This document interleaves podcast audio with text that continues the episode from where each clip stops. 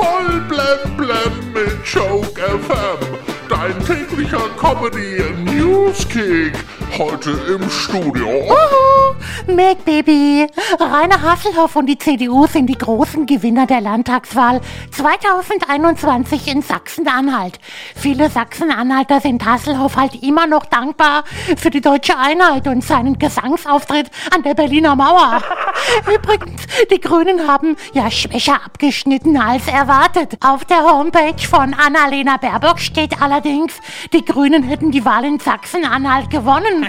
Ah ja. Als erstes Land der Welt will El Salvador den Bitcoin als gesetzliches Zahlungsmittel einführen. Damit wäre El Salvador dann auch das erste Land, dessen Wirtschaft abhängig ist von den Tweets von Elon Musk. Die Impfpriorisierung fällt heute in weiten Teilen Deutschlands weg. Ich persönlich finde diese Entscheidung gut und richtig. Hans Rosenthal würde sagen, Sie sind der Meinung, das war Spritzer. Ja, bei einer Auktion im historischen Bremer Ratskeller wurde am Wochenende ein 100 Jahre alter Wein für 5000 Euro versteigert.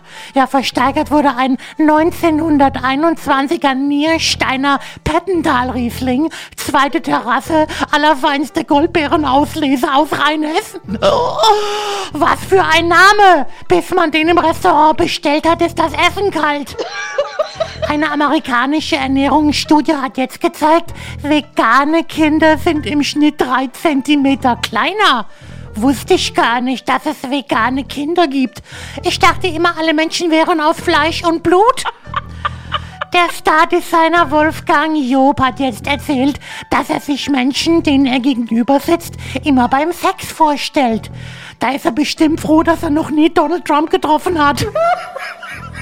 Sarah Engels ist jetzt wieder schwanger und Pietro Lombardi hat dazu gesagt, wie kann das denn sein?